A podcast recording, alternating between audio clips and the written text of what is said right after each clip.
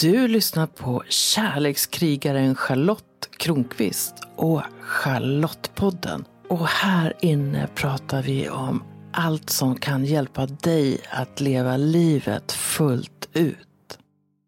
En vän till mig skrev om hur det kändes efter en svår separation. Det känns som att jag går på ett minfält och jag vet aldrig när en mina kommer att brisera. Minan representerar då en känsla av att falla, av att drabbas av rädsla, av att ramla ner i mörkret. Att känna livet är svårt, nästan för svårt. Även om det är mer sällan numera händer det att jag trampar på minor. Också för mig sker det när jag är oförberedd. Det är som att jag är ute i lugn och ro och promenerar och plötsligt så skakar allt till och jag undrar vad som hände. Jag tittar metaforiskt på min kropp för att kolla in skadorna men inser att det handlar om något i djupet av mig. Något som kan vara outforskat, något som jag är rädd för, något som får mig ur balans. Nyligen gick jag på en sån där mina. Jag behövde sätta mig ner och reflektera, meditera, fundera för att förstå varför det hände. Kanske har jag kommit på vad det handlade om. Kanske det delvis handlar om att jag ibland har en bristande förmåga att sätta sunda gränser och att det gör ont att upptäcka. Att trampa hoppa på såna där minor är samtidigt bra. Det inspirerar mig att lekfullt utforska vad som utlöste minan. Hur ser mina rädslor ut idag? Vilka krav ställer jag på mig? Vad är det som gör att jag när minan utlöses zoomar in och söker en lösning på problemet och är så upptagen av det att jag för en liten stund förlorar förmågan att se en större bild och zooma ut. Hmm. Ja, den första halvan av mitt liv undvek jag minorna kan man säga. Jag gick försiktigt runt i världen Rädslan för vad jag skulle upptäcka i det mörker jag hamnade i när jag trampade på en mina var för stor. Jag tror att jag var så rädd för att vara i mörkret att jag satte på mig ett leende och stod ut med livet. Dessutom hade jag uppfattningen att jag skulle vara dömd att stanna i mörkret om jag väl hamnade där. Eller att jag skulle vara tvungen att stanna i det mörka onödigt länge och ha svårt att ta mig upp. Och när jag hade den föreställningen var det ännu plågsammare att trampa på en mina och kastas ner i mörkret. När jag så småningom började bli mer nyfiken på vad som är minor i mitt liv när jag blev mindre rädd för att känna rädsla och ångest var det som att perioderna i mörkret kortades av. Idag är min erfarenhet den här. När jag vågar möta mörkret, när jag mindre räds en potentiell mina, så blir tiden i mörkret kortare. Det är som att rädslan i sig förlänger stunderna av mörker. Egentligen är tanken att jag ska tala om ljuset nu och inte mörkret. Men för mig går vägen till ljuset via mörkret. I det samhälle jag växte upp var grundidén Tro inte att du är något. Med det följde en väldig massa skam, skuld och osäkerhet. Och en stark känsla av att jag inte är okej okay som jag är. Då blir ju livet tidvis som att vandra runt i halvskugga. Det jag upplevde som förbjudet var att uppfatta ljuset i mig. Att ens säga ordet ljus var högmodigt. Det var att bryta mot det där första budet i jantelagen som jag nyss nämnde. Du ska inte tro att du är något. Att ens tänka, jag är okej, okay, jag kan, jag är bra, var förbjudet. Åtminstone att säga högt. Därför tog det tid för mig att också uppleva ljuset. Att stå i glädje. Att känna livet flöda. Att älska. Att vara en naturlig del av alltet. När jag för tio år sedan skrev boken 100% Charlotte, ta ditt inre ledarskap ägnade jag mig mycket åt meditation. Under en period satt jag en timme om dagen i stillhet. Och som kuriosa var det också efter meditationerna som boken började skrivas. Jag satte mig helt enkelt vid datorn och skrev det som ville skrivas. Det blev embryot till boken jag strax kommer att läsa ett kapitel ur. En kan säga att 100% Charlotte är en bok skriven i ljuset, skriven av mig som visar mig själv naken ur olika aspekter med en tro att mina erfarenheter kan ha en allmängiltighet som kan vara intressant också för andra. Jag skulle nog säga att 100% Charlotte är min Fuck you Jante-bok. Jag fick arbeta igenom manus många gånger. Det var som att jag tidigt hade innehållet men saknade strukturen. Till slut skrev jag ut hela manus, klippte och klistrade runt kapitlen och så såg jag den naturliga ordningen. Den första delen av boken kom att handla om mina tillkortakommanden, om läxorna som livet gett mig. Och den andra delen mer om ljuset och om att ta ett inre ledarskap. Nu leder jag mig på det sätt som känns rätt inifrån och ut. Så tänker jag. Jag har ibland tänkt att jag skulle kunna göra en studiecirkel kring en bok som den här eftersom den ställer många frågor om livet till läsaren. Men det har inte hänt. När jag nu satt och läste igenom kapitel 49 i boken tillåta ljuset att flöda så lägger jag märke till att en hel del har hänt mig de senaste tio åren. Jag ser ordval som skaver lite idag, men som var min sanning då. Det känns som att jag idag är mer grundad, mer stabil och att jag då var lite mer fritt svävande på ett vackert sätt. Jag har genom mitt liv ofta känt mig ensam och konstig. Jag har inte passat in. Jag har varit en utböling. Självklart påverkar den utanförskapskänslan mycket. Jag hade också idén om att jag måste klara det mesta själv. Att jag måste vara stark, kapabel, ta ansvar, ta ansvar, ta ansvar. Under en av de första meditationer jag vågade mig på upplevde jag en slags samhörighetskänsla. Jag är en del av världen och världen är en del av mig. Jag tror att det var ett viktigt steg för mig. En viktig insikt. Vi hör ihop allihop på olika sätt. Jag fortsatte meditera jag gav mer plats för mitt inre liv och började expandera. Det var som att mitt hjärta tidigare varit instängt och nu öppnade sig. Och det gjorde det möjligt att bli mer kärleksfull, både mot mig själv och andra.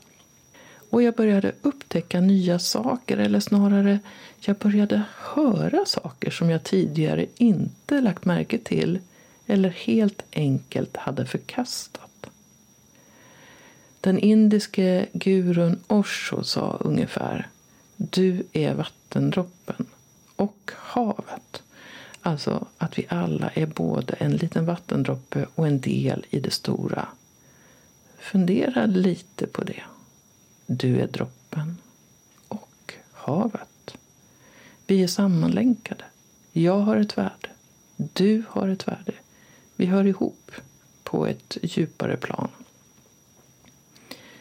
När jag för tio år sedan satt i mitt gröna rum och mediterade länge om morgnarna fick jag ibland en upplevelse av att vara ett dammkorn i en katedral. Jag skildrar det mer alldeles strax i det kapitel jag läser. Och den känslan av rymd var enorm. Och i somras blev jag påmind om det. Vi reste runt i Europa en månad i sommar. Tillfälligheter gjorde att vi valde att besöka den stora katedralen i Bayeux i norra Frankrike. Den stod klar för nästan tusen år sedan. 1077. Vi gick in klockan nio en söndagsmorgon. Vi var de första besökarna. Jag vandrade långsamt genom de höga gotiska valven. I bakgrunden hördes medeltida musik och det enda ord jag uppfattade var amore, kärlek. Jag saktade ner mina steg, hade en känsla av att vara en del i något större. Kände rymden i kyrkan. Och det kändes som att jag nu befann mig i just den katedral som dök upp i mina meditationer för tio år sedan. Självklart är just det sambandet något jag konstruerar och det är okej. Okay. Det fantastiska var det var som att gå in i den där meditationen och känna att vi alla hör ihop. Ljuset var så fysiskt närvarande. Jag kände lyckobubblor i kroppen när jag vandrade i katedralen som nästan är tusen år. Som jag ser det består vi människor av ljus och mörker och allt däremellan. Och jag menar på allvar att det är bra att också undersöka ljuset. Vad vill ljuset i dig just nu? Och nu är det dags att lyssna på kapitlet i boken. 49. Tillåta ljuset att flöda. Bland det svåraste att tala om är ljuset. Jag kan känna ljuset i mig och det flödar. Jag spelar roll och är viktig. Jag är den viktigaste i mitt liv. Nu för tiden är jag hyfsat bekväm med min skuggsida. Det är lite svårare att hantera ljuset. Jag växte upp med ett lagom krav på mig. Jag skulle vara duktig men inte överglänsa andra. Jag skulle bli bejakad men ändå veta min plats. Och den var nog i kören, inte som solist, absolut inte i huvudrollen. De senaste åren har jag blivit mer och mer vän med ljuset. Jag kan känna det inre ljuset och ibland blir jag större än solen. Det är otroligt skönt att vara i kontakt med min essens.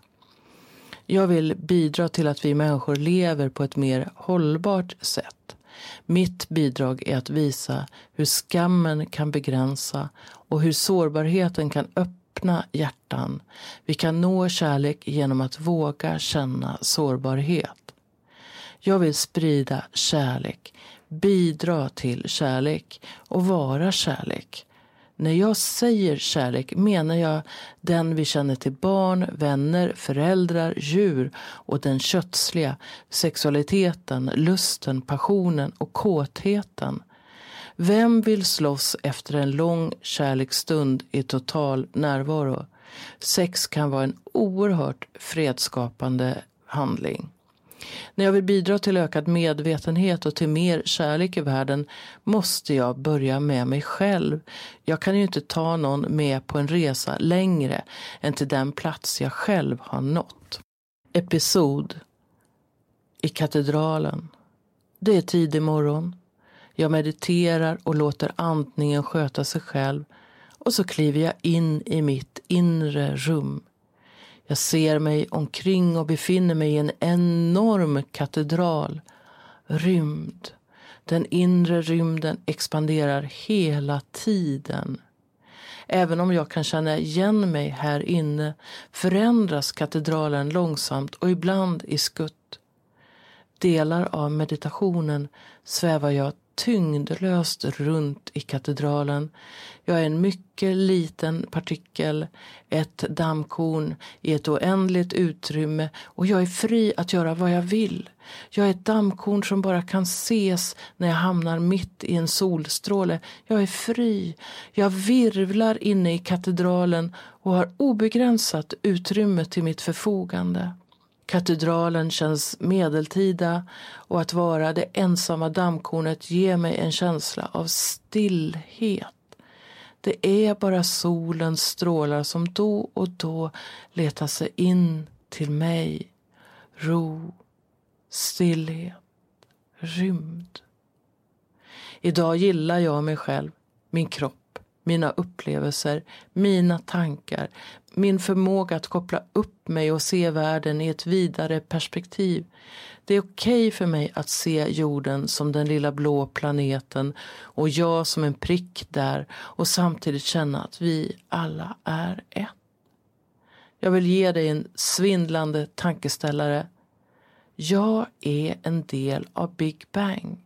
Stolen jag sitter på fanns med för 13,7 miljarder år sedan. Visserligen inte i den här formen, men plockar du ner mig eller stolen eller pennan eller datorn i mindre beståndsdelar så fanns allt med från början. Det svindlar. Och det är en rätt skön känsla. Din läxa. Hur trivs du i ljuset? Varför? Hur trivs du i ljuset var frågan jag ställde i slutet av kapitlet. Fundera på din relation till ljuset i dig och om det är något du är bekväm med att tänka på eller inte. Vad kan du göra för att acceptera alla delar i dig, både ljuset och mörkret? En av de saker jag gärna gör är att lyssna till andra. Det är kanske därför mitt första yrke är journalistens och att ett annat är coachens. Har du behov av att bli coachad? Ta gärna kontakt med mig. Jag vill bidra till att mina klienter också kan se på sig själva med lekfullhet. Vad det är får du gärna fundera på. Nu är det hösten 2023. Jag är i en tid i livet då jag kan välja vad jag gör. Jag behöver inte göra en massa saker. Så jag säger ja till det som ligger i linje med att vara en kärlekskrigare. Till det hör självklart att sprida kärlek. Så titta gärna in på min hemsida för att kolla in höstens kurser med lekfull tantra. Du hittar dem, mina böcker böcker, onlinekurser och annat smått och gott på min hemsida charlottekronqvist.org. Kom ihåg att prenumerera på Charlottepodden så att du är med när nya avsnitt kommer. För vem vet vad du kan få lära dig om livet i det avsnittet? Rekommendera gärna podden till en vän så är du med och sprider vetskap om att den här podden finns och berätta vad den ger just dig.